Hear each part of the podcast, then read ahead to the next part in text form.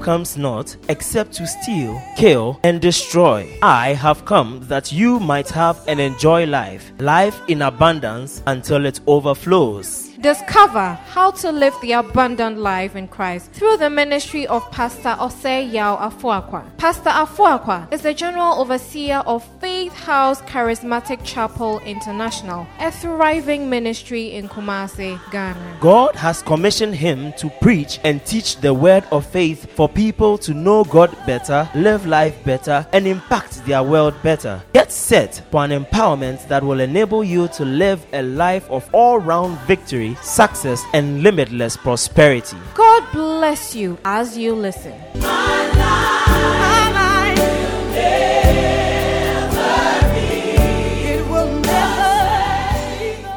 Come with me to Psalm one twenty-two, verse one to nine.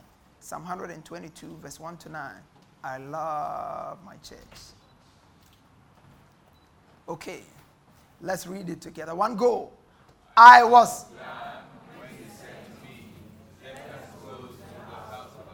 Uh-huh. Let's continue. Verse two.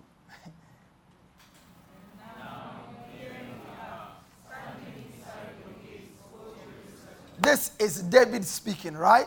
David says, I was glad when they said unto me, let us go where? Into the house of God. And then you look at verse uh, two. He says, herein we stand. In here, herein. And now here we are, standing inside your gates, O Jerusalem. So it's like, he's saying, let us go into the house of God. And he's also saying that the house of God is kind of Jerusalem. I don't know whether somebody is following that. Because he says, let's go into the house of God. And then it says, we have arrived. And we are standing in the gates of Jerusalem. Then he says, Jerusalem is well-built city. Its walls are Its similar walls cannot be breached. Verse four. He says, all the tribes of Israel, please follow. All the tribes of Israel, the lost people, make their pilgrimage there. They come to give thanks to the name of the Lord as the law requires of Israel. Okay. Here stand the thrones where judgment is given, the thrones of the dynasty of David. Pray for peace in Jerusalem. For may all those who love this city prosper. May you prosper. Amen. I said, may you prosper. Amen. He says, verse number seven. Oh, Jerusalem, may there be peace within your walls and prosperity in your palaces. May there be prosperity in our palaces. Amen. In the mighty name of Jesus. Amen. Now he said, for the sake of my family and friends, I will say, may you have peace. Verse nine. For the sake of the house of the Lord our God, I will seek what is best for you, O Jerusalem. Amen. Praise God. Amen. May you receive grace to seek what is best for God. Amen. Follow this reading closely, because that's where we'll be staying all through the month. From verse one, it says, I was glad when they said, take me to verse one. I was glad when they said unto me, let us go to where? The house of the Lord. Now, when you come to verse Then, verse two, he tells, in hearing we are standing inside your gates, O Jerusalem. Then when you go down to verse nine, he says, for the sake of the house of the Lord God, I will seek your, I will seek what is best for you, O Jerusalem. Amen. Amen. When you read your Bible very well in the Old Testament and the New Testament, there are certain words that are used quite frequently, and they are not just used for nothing. Everything written in Scripture is very important. The Bible says all Scripture is given by the inspiration of God and is profitable. So everything written in Scripture is very instructive and profitable. The Bible uses the word Jerusalem. It uses Zion. It uses the sanctuary. It uses the house of God. And sometimes they use them interchangeably. Sometimes they use them in different contexts. In the New Testament, sometimes when you see the word Zion or Jerusalem or uh, sanctuary or the temple. In the New Testament, we don't have much of that. But usually, we are using those words to describe or depict the church. Praise God. When he says, uh, I'm going to the house of the Lord, he's talking about church. Now, when you come to Hebrews chapter twelve, you will get this uh, picture very well. Hebrews chapter twelve, he said, but you are come unto Mount Zion. and unto the city of the living God, the heavenly Jerusalem, and to an innumerable company of angels. Verse uh, twenty-three. He said, to the general assembly and the church of the firstborn, of uh, which are written in heaven, and to God the judge of all, and to the spirit of just men made perfect. So he's talking about coming to Zion, coming to Jerusalem, and coming to the church of the firstborn. So Jerusalem, when you use, I just don't have the time to fully walk you through many of them. But I just want you to just get that basis, that Jerusalem in our context, or in the, for the purpose of our study, represents the church. Somebody say the church. The church. Good. Again, let's look at Psalm twenty verse two in the uh, new, new Living Translation. It said, Psalm twenty-two, may he send you help from his sanctuary. May he send you help from where? His sanctuary, and strengthen you from where? Jerusalem. So he's talking about the sanctuary, and it's as if the sanctuary is Jerusalem. Follow closely. Come to the contemporary English version. May the Lord help you from his temple and come to rescue you from Mount Zion. He said, may the Lord help you from where? His temple, the same place, and rescue you from Mount Zion. That is Mount Zion depicting the church. That's Jerusalem depicting the church. That is uh, all those things describing the church. When you look at the Old Testament, you will understand why some of these phrases were used. In the Old Testament, Jerusalem was very important. And even in the New Testament, Jerusalem was very important. You can't talk about the church without looking at the place called Jerusalem. And you can't talk, the Jewish people will not exist without Jerusalem. In fact, the whole Arab-Israeli war is uh, centered on one major thing, is who will get to reign or live in Jerusalem. The Muslims want a place. And the Jewish people say, Jerusalem must remain as the undivided capital of the nation of Israel. You, you hear them say it all the time. And it's because that city is very significant in biblical terms. Wow, wow, how significant was this city? It started when God started introducing the reign of kings. When David was king and when Saul and others were kings, the city of Jerusalem was the royal city where a lot of things, so he says, that is a place where thrones and judgment are passed out. That was a place where a lot of activity and a lot of things were going on at the time. So it was a royal city, a place for various, various reasons. It was the royal capital of the Jewish people during the era of the kings. Again, Jerusalem also remains, and even till date. Then it was the uh, it was the religious capital. So royal and then religious capital. Religious capital in the sense that that was the center of sacrifice. That was the center of worship. That was the center where everything Christianity, everything godly, everything that had to do with their relationship with God had to be done. So if there are things that were going on, feasts were held in Jerusalem, sacrifices, conferences. In our days, we call it conferences. All of them were done in Jerusalem because that was a place God said, I will choose a place and I'll put my name there. And that became more or less to them like Jerusalem. The Temple of Solomon was built in Jerusalem. Praise God. That's why that city is so significant. When Jesus was on earth, even while he was on earth as man, Jerusalem was still significant. Jesus came on earth as a Jew. And as a Jew, he knew the significance of Jerusalem. When he came, the people were still worshiping God in Jerusalem. So he met a woman at the well one time and they were talking. And in a conversation, the woman said that, I know you are a prophet. I see you as a master. I realize that you people are the Jews. And you say that we worship, uh, our fathers told us we worship in the mountain. But you Jews say we must worship in Jerusalem. How many of you have read that in scripture before? Now, so that was a place of worship.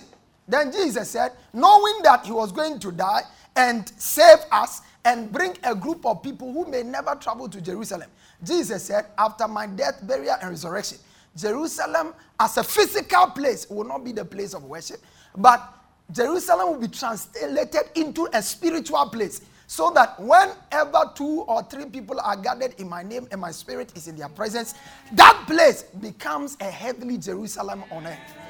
Am I communicating here? Now, it's so important. This is foundational to everything we are going to talk about here. Because, you see, so Jerusalem was important. When Jesus finished his ministry and was about to leave the earth, that was the place he was uh, killed, the place he was uh, uh, buried, the place he resurrected, and the place he ascended. All happened in Jerusalem. Now, again, when he was about departing, he told his disciples in the book of Acts, chapter one, and verse number three there. All of these things are accounted in scripture. I just don't have the time. That's why I don't want to bore you so much with details.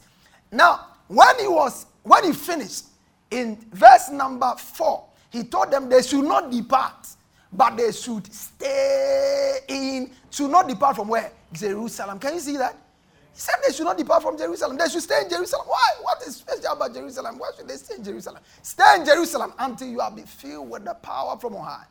When the day of Pentecost came, where were they? Jerusalem. It was Jerusalem that Jesus said they should start their ministry of reaching out to the nations of the world with the gospel. Acts one eight, he said, you shall receive power after the Holy Ghost is come upon you, and you shall be my witnesses in Jerusalem, and then you go to the outermost part of the earth. So that was how significant Jerusalem was. Praise God. Hallelujah. Now, if Jerusalem was that significant, and Jerusalem also refers in scripture to the church, then the church equally is very significant. Amen. When David was speaking, he said, my feet shall stand in your gate, O Jerusalem. And he says, may all those who love Jerusalem, in our context, the church, may they do what? Prosper. Amen. Did you see that? He said, pray for the peace of Jerusalem. The word pray is not just about closing your eyes and praying. It means desire the best for Jerusalem.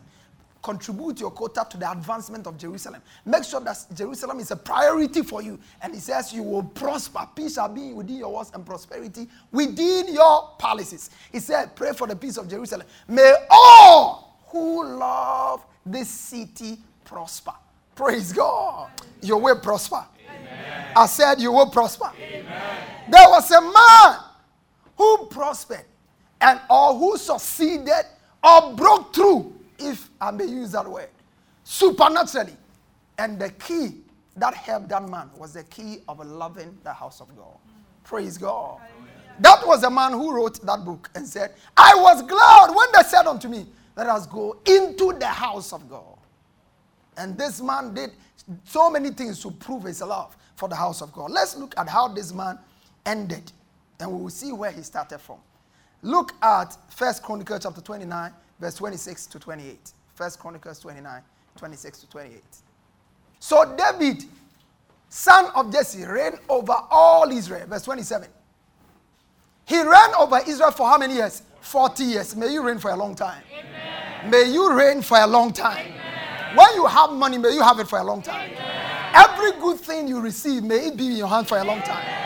In the mighty name of Jesus. Amen. Today, when they reign eight years, we are tired of them. They should go away. Praise God. Somebody reigned forty years, and people liked him. People liked him. People liked him. If you are made the boss in your organization for fifteen years, will people like you? That will save it. That's what I'm talking about. May you reign for a long time. Amen. Because it's a blessing to be able to be in charge of something that is doing well for a long time. Amen. It's a blessing. It's a blessing. He reigned seven of them in Hebron and thirty-three years in Jerusalem. Look at verse twenty-eight. He died. Huh, please, let's read it together. I won't go. He died. Uh-huh.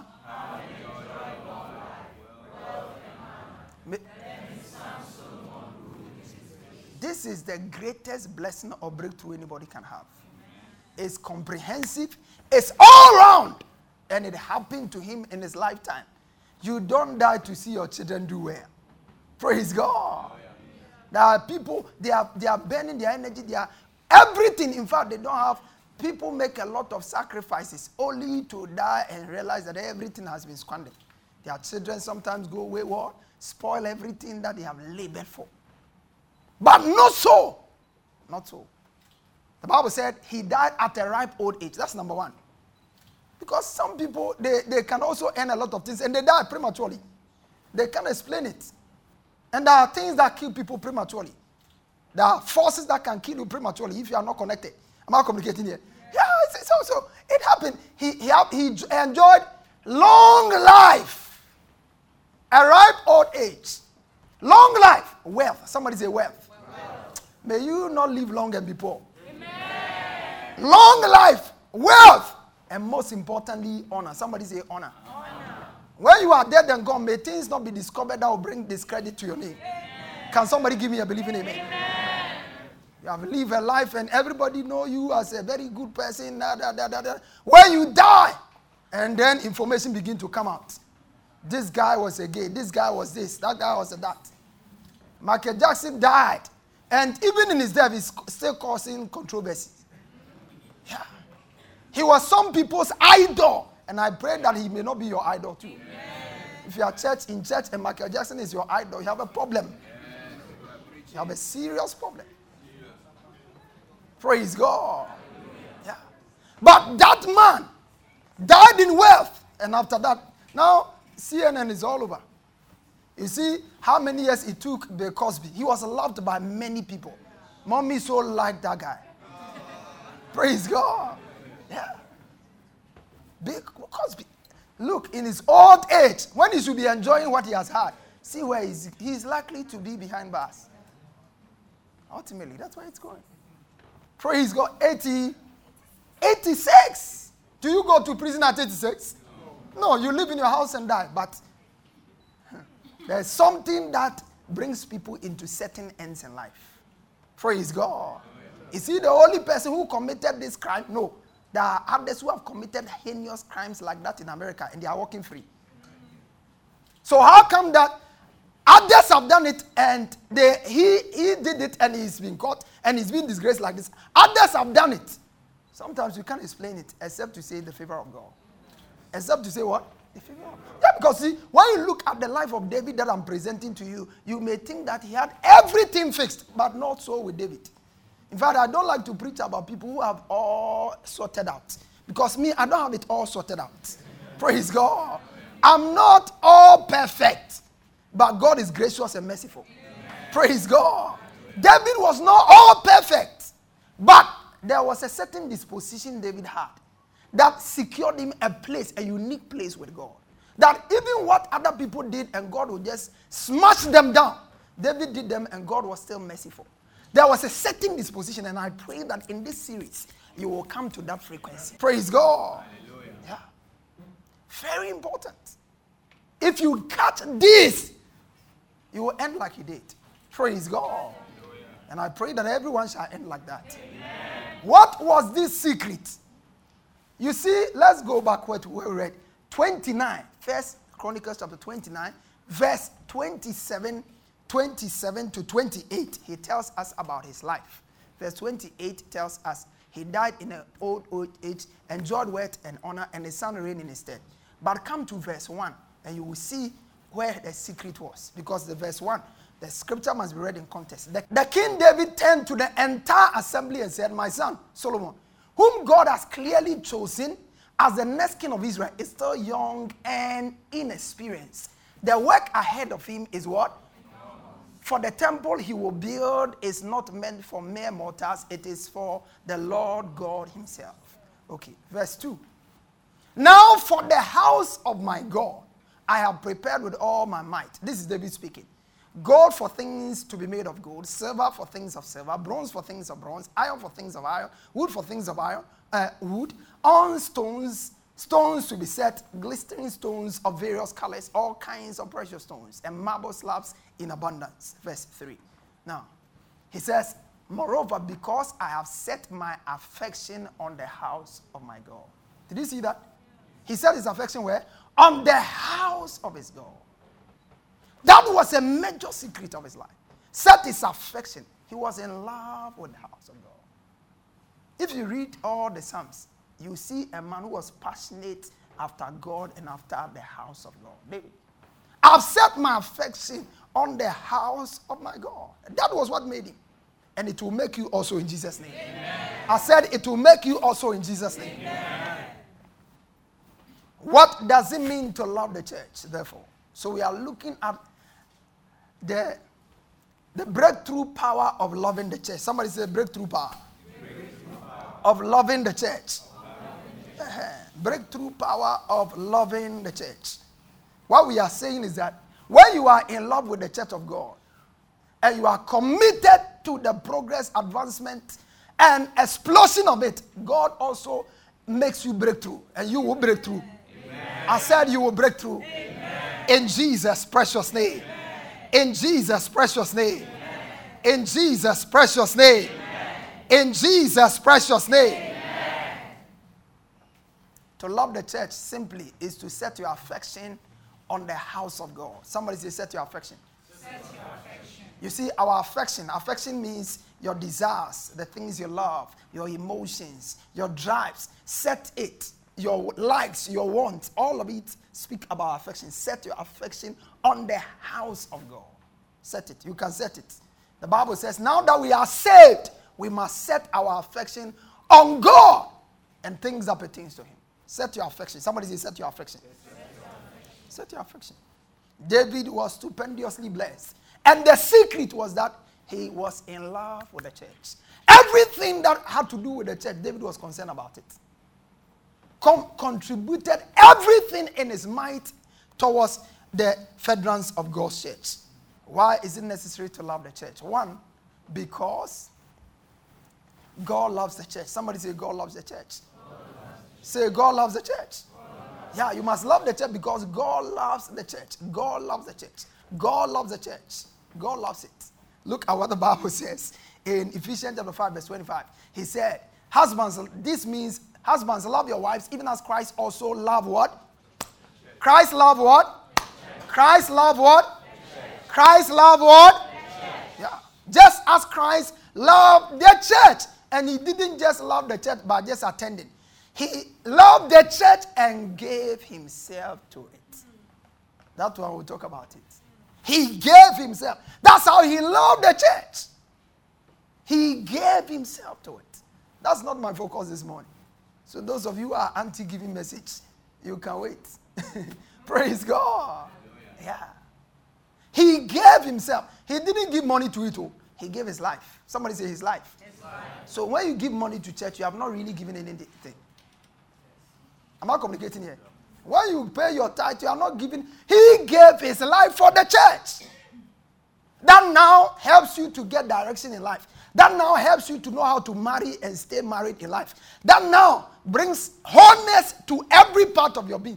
That now prepares you so that when you die from this earth, you can have a place with, with God in eternity. He didn't give anything to it. He gave his life for it. What are you able to give? What are you willing to give? Is giving your time to the church a difficulty for you? Is serving in the house of God a difficulty for you? The man gave his life. Somebody say he gave his life. He gave his life. No, no. This man, look, the church, there's nothing that God loves on earth like. I, I was saying in the first service that there are a couple of things God loves.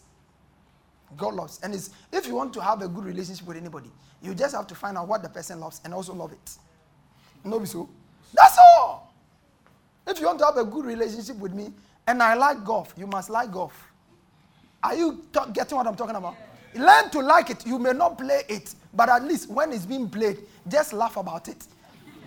uh, let me tell you, the reason why some people have serious problems in their marriages is because they don't have, they've not learned to like the things their partners love. Your husband loves football, and you don't, you don't, I, because you are not walking in wisdom.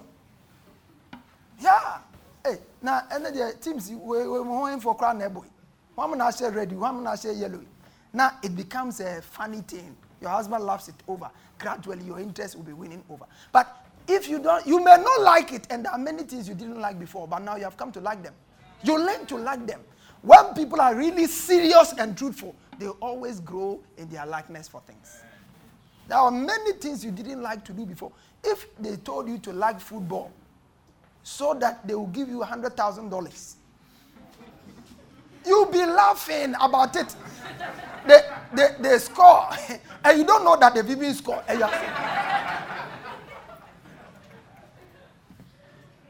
yeah. Praise God. Know what God likes and loves and love it. One of the things that God loves, the church. So you must also love the church. Psalm one thirty-two, verse thirteen to fourteen. It said, for God hath chosen Zion. Zion is what? The church. He hath desired it for his habitation. He said, this is my rest forever. Here I will dwell, for I have desired it. So why are you desiring something else? You desire to be in the sports stadium. You don't desire to be in church. Why? You desire to hang out with your friends, but you don't desire coming to church. You desire to go to funerals where you are not invited. But coming to church and being regular is a difficulty for you. Why? Because you don't love God. Praise God. That's the first reason why you must love the church. Because God loves the church. Number two, love the church because your breakthrough and your all-round well-being in life is tied to it. Some of us would have died but for the church. If you be very truthful with yourself. Some of you, something would have happened maybe to your marriage, to your children, to your own life. Some of you would have committed suicide, but for the church, issues come up, situations happen, and we are able to go through because we obtain help from the church. Am I communicating somebody here? It's so vital, your breakthrough. It says, pray for the pray for the peace of what? Jerusalem is there. May all who love this city prosper. That's what it says. All who love it will prosper. You will prosper also. Amen. I said you will prosper also. Amen. Yeah, your breakthrough is tied to it. Somebody say my breakthrough. My breakthrough. Uh-huh. That was, you see, David was a prophet. The Bible calls him a prophet. And as a prophet, he knew things before they happened. So David knew that the church was the most important thing to God at the time. Before even Jesus came to form the church, he knew it so much. And so he invested in it, and God also blessed him in return. When Jesus came, do you know he said the same thing? He said there are many things people are worried about, but seek ye first the kingdom of God and his righteousness. Some of us have heard it too many times that sometimes we even get irritated when we hear it. You see, the reason why you are irritated and you are not excited is because it has not become a revelation to you. Yeah. When it becomes a revelation to your spirit, you always get excited when you hear it. When you become committed to seeking first the kingdom of God and his righteousness, all other things are added to you. Amen. Look at the things that were added to David. How many of them could he buy from, uh, uh, what do you call it, ShopRite? Is it the honor? Is it the wealth? Is it the long life? Do you know how much people pay just because they want to live and they say they lose their loved ones? Go to the, there are a number of doctors here. People spend so much. People travel all the way sometimes to India. And when they get there, they die there. After how much expenses? But the Bible said he died in a good old age. Not that kind of sickness. Praise God. Hallelujah. God ended him well. And his secret was that that's what was important to God became important to him. Now, there are proofs. Love is love with proofs. Somebody say love is love, love, is love. With proofs. With proofs. Yeah. Any claim of love that is not attended by proofs is fake. Love is love with proofs. A gentleman who says he loves you and it takes three days to re- respond to your text message is not serious. Am I communicating here? Yeah, he's not serious. You have been calling him every time and he calls you once a week. You call him three times a week and girl, you are still following. You are wasting your time. Because sooner or later, it will not work. Am I communicating here? Yeah. So love is love with proof. The Bible said, let us not love in word, but indeed, because he knows that it's easy for people to say, I love. It's people, it's easy. Like we're saying, prophetic focus, I love the church. And a number of you were saying it. Everybody said it. But let's get into the proofs to see whether you truly love the church. How many of you are ready for the proofs? Yeah. You are ready, you are not, even if you are not ready, I'm ready to give it. Uh, so you must have it. Praise God. Yeah. What are the biblical proofs of love for the church? Number one, and I'm touching on number one. Number one. Don't forget, David died in a good old, old age. So one blessing that loving the church can bring to you is long, long, long, long, long, long life. And I'm so excited that it is scientifically proven. It's scientific. I mean, the Bible is powerful. The Bible is powerful. The Bible is powerful. He knows that you believe in some things. When God speaks, whatever God says today, it may take science a hundred years from now to discover it to be true. But when God said it today, it was true before their discovery. Praise God. I bought a book, uh, I think uh, a couple of years ago, like four, no, four years. Is, is, I bought that book when I was a student. The A to Z Keys for Health. I think we'll listen. And I'll show you something. I'll, I'm going to make somebody read something from that book. And you will listen and you see how this thing relates. Praise God. I don't like doing theori- theoretical things. Praise God. Uh-huh. The message and the assignment of my life is, is designed to make people see results, physical results in their lives. Am I communicating? Apart from spiritual transformation, it must translate to physical results. Praise God. Uh-huh. So that is my ministry, and it reflects in my teaching. That's how I teach, the way I teach, and I handle all the things I handle. What the book gave, the research came out with, will blow your mind. The foremost biblical proof that we want to consider is the proof of commitment to regular fellowship. When you love the church, you will be glad when it is said to you, let us go to the house of God. Am I communicating? Yes. When you love the church, what will happen? You will be what? Glad. When it is said to you, let us. I can't hear you. Say, when I love the church. When I love the church. I will be glad. I will be glad. When it is said unto me. When it is said unto me. Let us go. Let us go. Into the house of God. House of God. Uh-huh.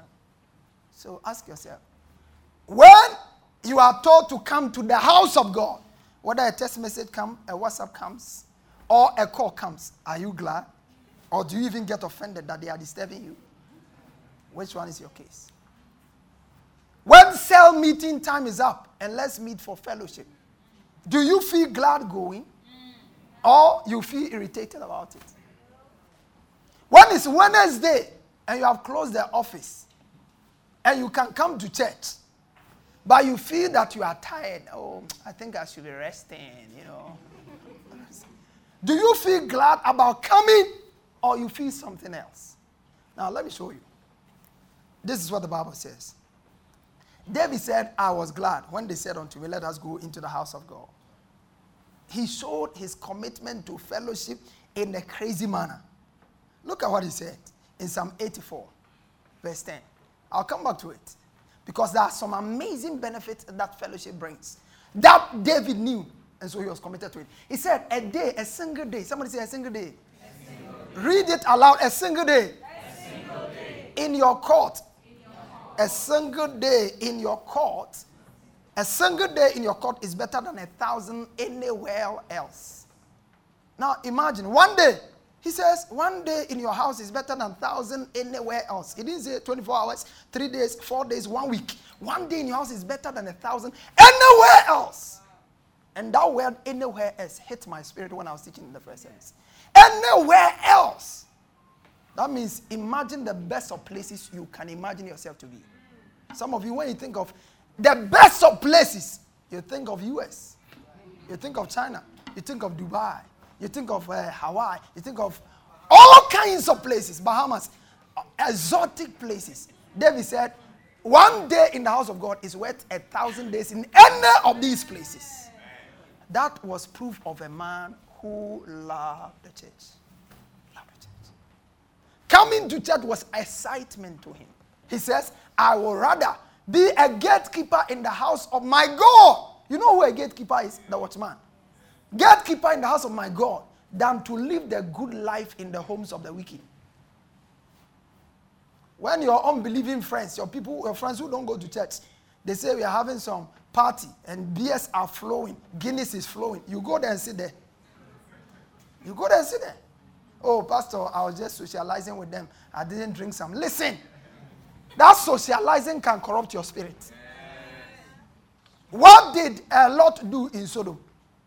that at the end of the day, he ended up doing the things he did. He was just watching the people. They were messing up, watching the people, just watching it. And something was entering him unknowingly. Mm. Praise God. Bishop Oedipo said, what you don't like, you don't watch. What you don't resist has a right to remain.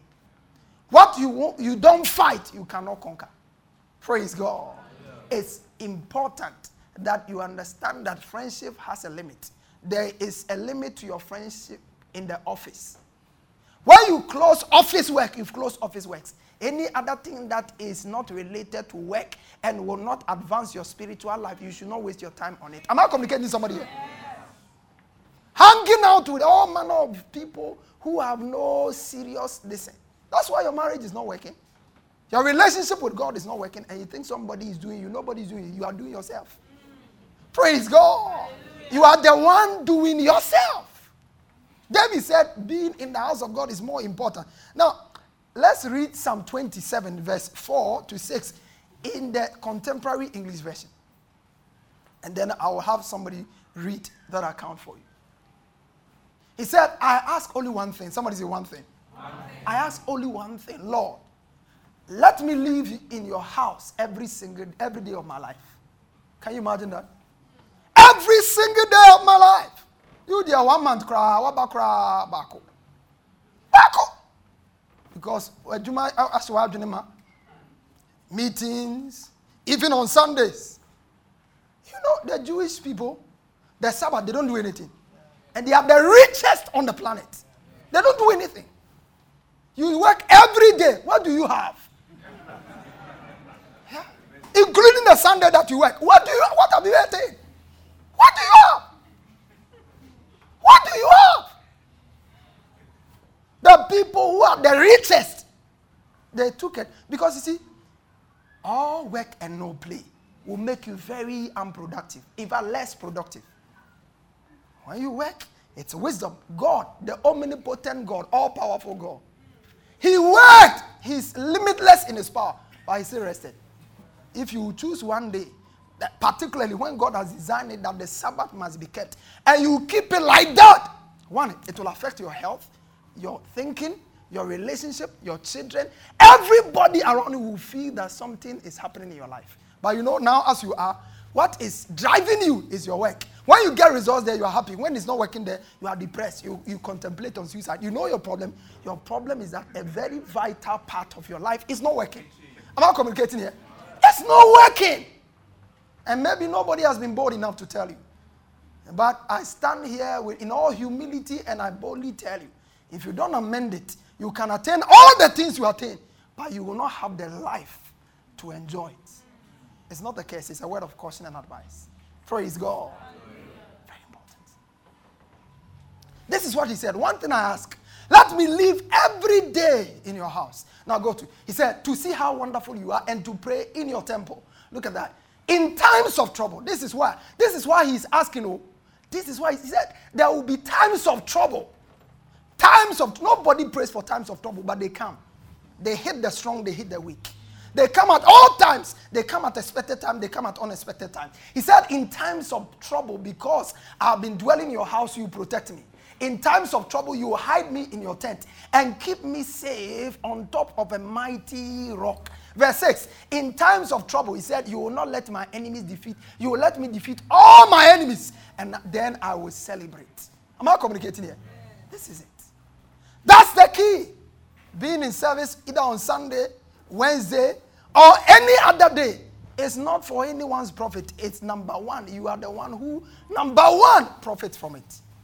So it's important we explore some of it. Because where we read, he said he enjoyed a long life. Somebody say long life. Long life.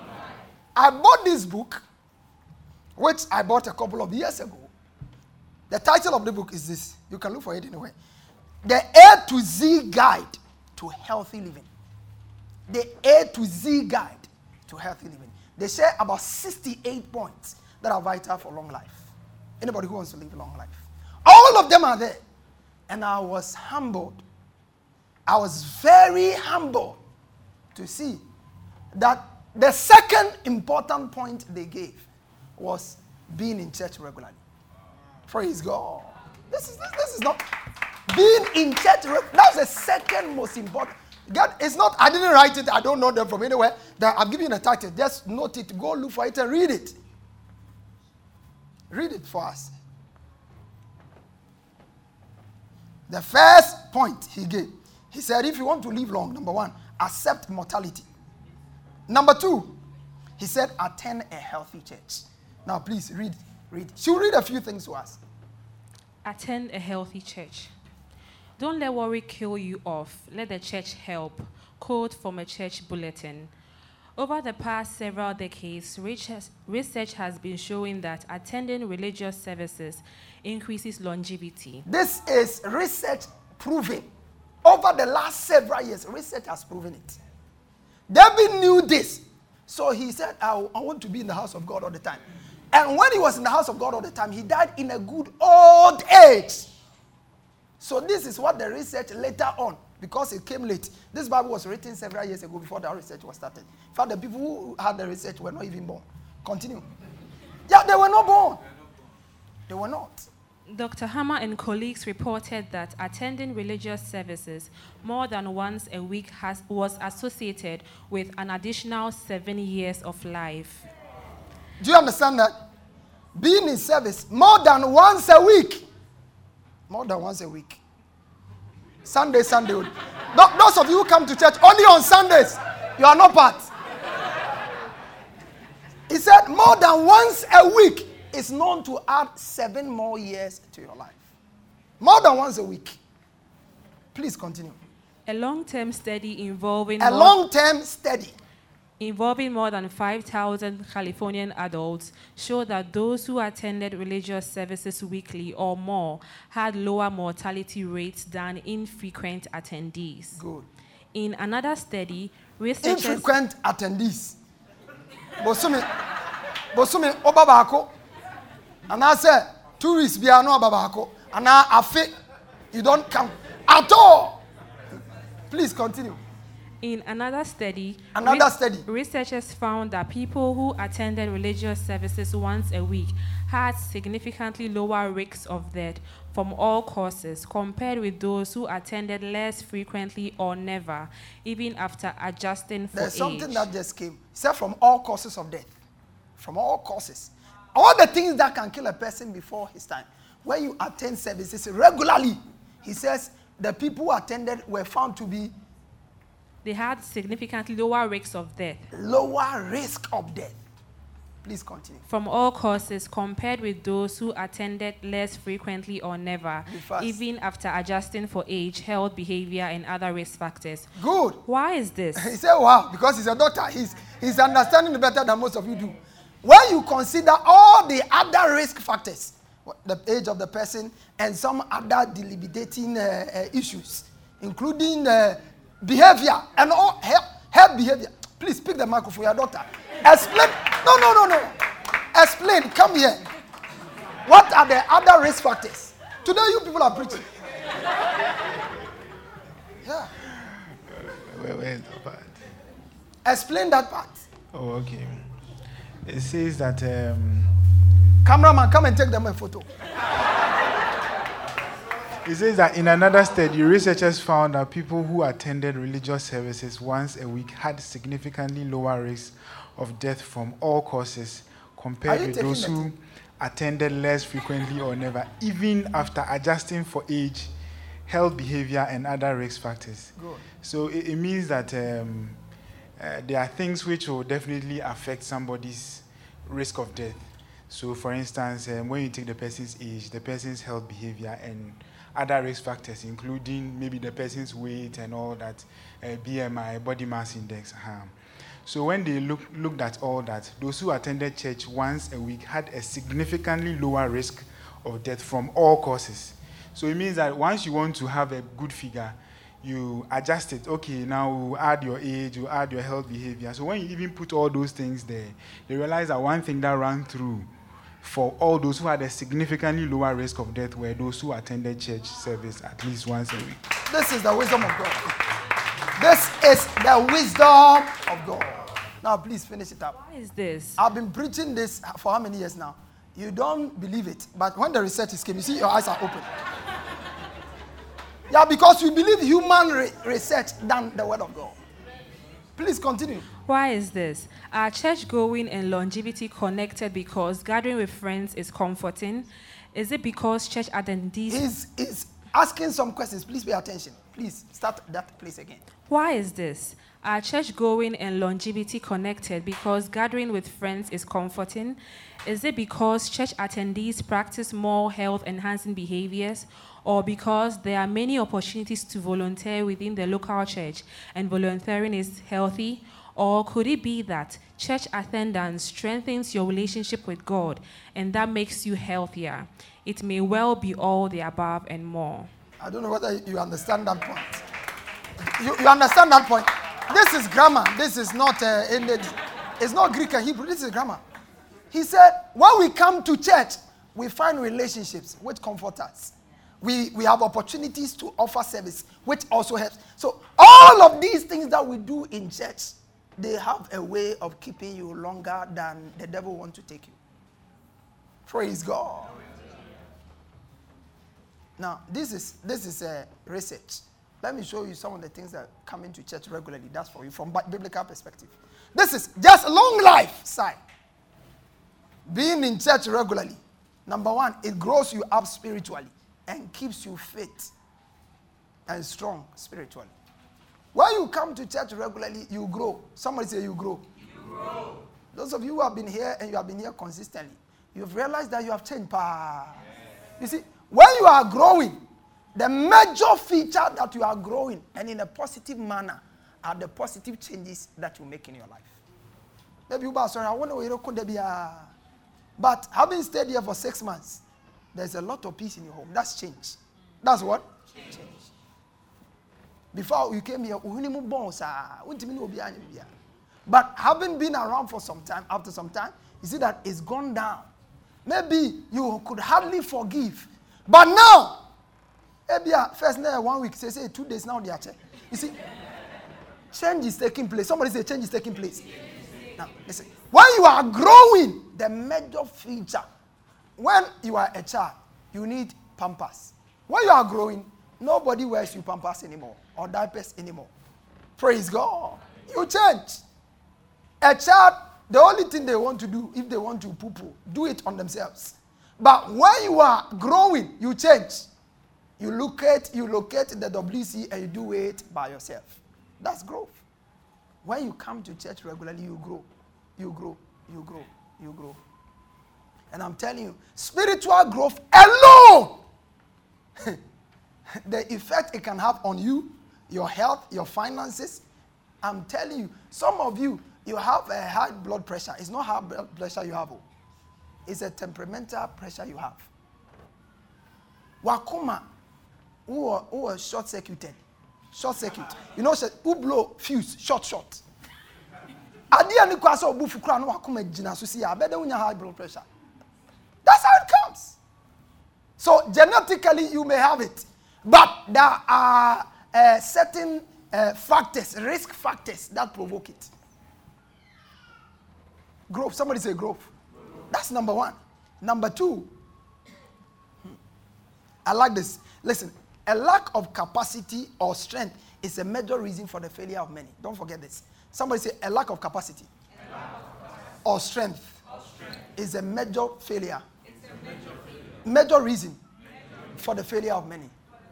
You see, when you go through life, that's why sometimes you see that people who are who were exposed to a lot of things. Sometimes when you hear somebody's story, the kind of things they went through, and you see them, particularly successful people, when you read biographies and you come across some amazing stories, you'll be humbled. The kind of experiences people went through, and in spite of it, they rose up to become the kind of persons they became. So you can only conclude that with Uh, I think, I don't know whether it's John Maxwell or so who said, it's not what happened to you that matters, but what you do with what happens to you. How many of you have heard that before? And the Bible also said the same thing. Proverbs twenty-four, verse uh, ten, the Message version. Proverbs twenty-four, verse ten. Proverbs twenty-four, Message version. He says, if you fail, Message version, please. If you fall to pieces in a crisis, I like this. There wasn't much to you in the first place. Somebody say, much to you. If you fail, fall into pieces in Christ, there wasn't much to you in the first place. When the crisis comes, the little challenge in your home, say, I'm running away. The little challenge on your job, I'm running away. I'm doing this. There wasn't much to you in the first place. Praise God. What the scripture says that crisis will come. But when you have capacity, the King James says, if you faint in the day of adversity, your strength is small. That's what it says. How can you get more strength? God knows that when your strength is small, you can fall. So he also instructed you in Ephesians chapter six, verse ten. He said, be strong in the Lord. King James, be strong in the Lord and in the power of his might. Why? Because if you are not strong, you will fail when crisis comes. How can you be strong? One of them is by being regular in fellowship. In the book of Psalm eighty-four, verse seven, eighty-four, verse seven, he said, they go from strength to strength. Every one of them in Zion appeared before, appeared before, appeared before. Some, the same place, Amplified Version. They go from strength to strength, increasing in victorious power. Each of them appears before God in Zion.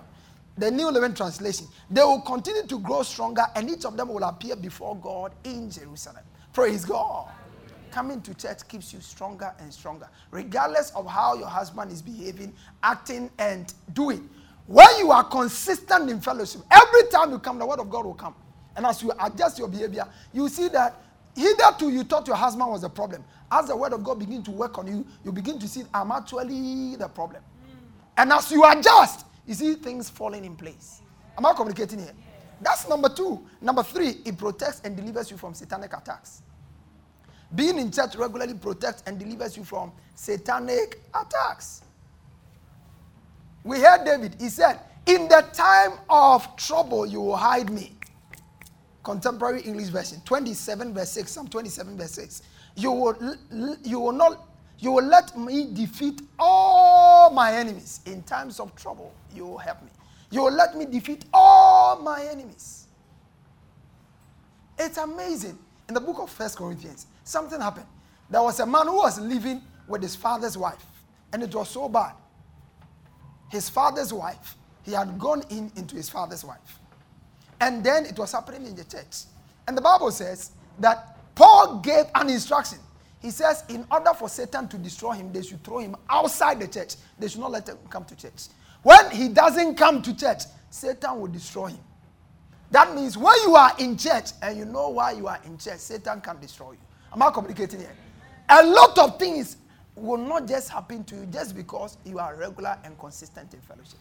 Number four, it positions you to receive help from God. Somebody say help from God. Help from God. That's number three. Positions you to receive help from God. Help is all we need. Everybody needs help. How many of us need help? There's no human being who doesn't need help. But being regular in fellowship helps you to access help from God. In the book of Psalm twenty, verse huh? He said, may he send you help from his sanctuary and grant you support from Zion. Oh, I like this. May God grant you support. Amen. May he send thee help and grant you support out of Zion. When you come to church, God helps you. Praise God. He helps you. He helps you. He helps you. He helps you. In diverse ways, he helps you. Sometimes through a relationship, he helps you. Sometimes through somebody's testimony. Somebody, you hear somebody standing on the altar sharing the testimony. While he's sharing the testimony, the Holy Ghost is you connecting it to your own challenge. That is help you are getting. Am I communicating here? That's all. Help comes to us in diverse forms. But I like this. Verse number four. It builds and maintains a memorial of you perpetually before God. I like this one too much. Somebody say it builds, it builds. And maintains.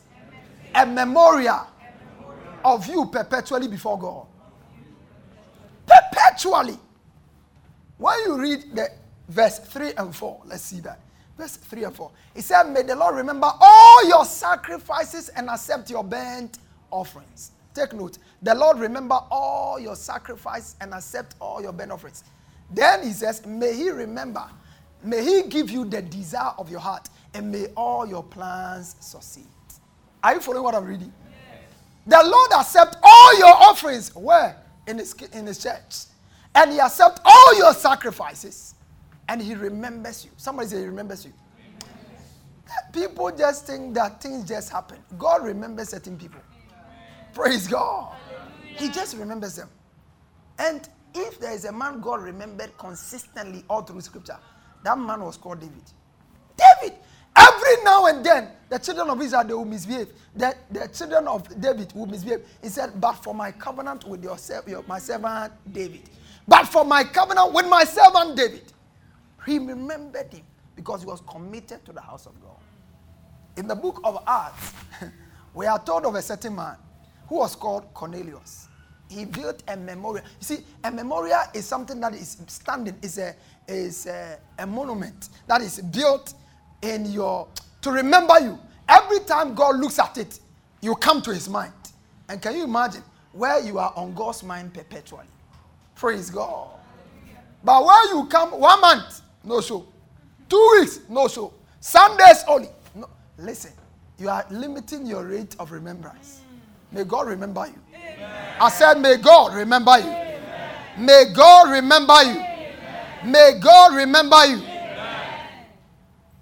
The Bible says of Cornelius, Acts chapter uh, ten verse four, Cornelius stared at him in fear. What is it? He asked. The angel said, your prayers and gifts to the poor have come before me as a memorial. Come before me as a memorial. Come, your prayers and gifts to the poor have been received by God as an offering. Offering! Offering. I close with this. It's vital for sound health and longevity. And that's what we read. Vital for what? Sound health. Vital for what? Sound health. Sound health. Sound health. Sound health. Sound health. I'm telling you, sound health. If you want to live a healthy life, regular fellowship is key. Regular fellowship is what? Key. Regular fellowship. Now, if I just want to even be so practical, just being in church and being obedient to what you hear in church, it delivers you from all the risk factors like alcoholism. True or false? H I V, you'll be far from it. Am I communicating? Yeah, because you see, these are things that are natural with people who don't have any relationship with God. So just by being around God, you are spared from all of these, apart from what the grace and the favor of God will do for you. Listen, loving God is not in words. Loving God is in deed. And one major deed we do to prove and communicate our love to God is our consistent appearance and fellowship with the saints. And it's my prayer that beginning from today, the grace and the discipline to be consistent in fellowship. Sundays, Wednesdays, at cell meetings, at every gathering of the saints, receive grace to be there. Amen. In the name of Jesus. Amen. In the name of Jesus. Amen. And beginning from this month, beginning from this month, may the Lord remember you. Amen. In the name of Jesus. Amen. In the name of Jesus. Amen. May God remember all your sacrifices. Amen. In the name of Jesus. Amen. In the name of Jesus. Amen. In the name of Jesus. Amen. May he deliver you from all your enemies. Amen. May he preserve you a long life. Amen. In the mighty name of Jesus. Amen. So it shall be in your life. Amen. Now I declare you blessed. In this new week, may your own portion of the gift release come to you. Amen. In the name of Jesus. Amen. As you step out, you step out with God. Amen. As you return, you return with God.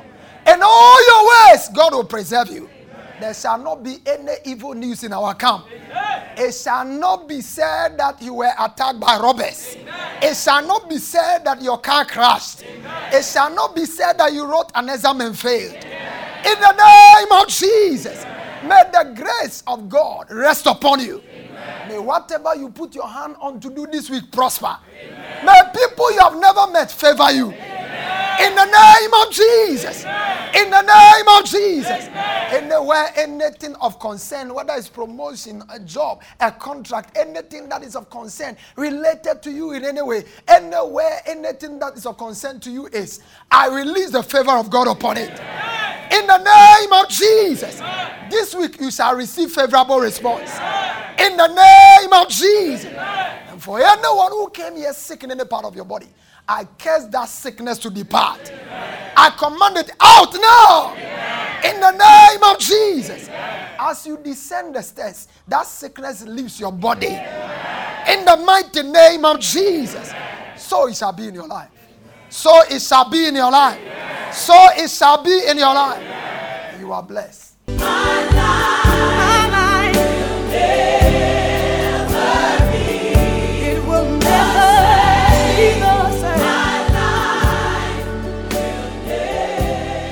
Pastor Afuakwa has just placed in your hands the key for all-round victory, success, and limitless prosperity. To get a copy of this message and other messages, as well as books by Pastor Afuakwa, please call zero two zero, four two two, five seven nine zero or zero two seven, four two two, five seven nine zero or email us at faith house chapel at yahoo dot com. Get interactive with Pastor Afuakwa on Facebook and Twitter. You can also visit our website w w w dot faith house chapel dot com for any other information. Fellowship with us this and every Sunday for our two English services, six thirty to eight a m fair service, eight thirty to ten thirty a m second service, and on Tuesdays for our Word Encounter service, six to eight p m at our church auditorium on the top floor of Nanaama Ejakuma Plaza, opposite the Unity Oil Station, Santase Runabout, Kumase, Ghana. God richly bless you. My life, my life.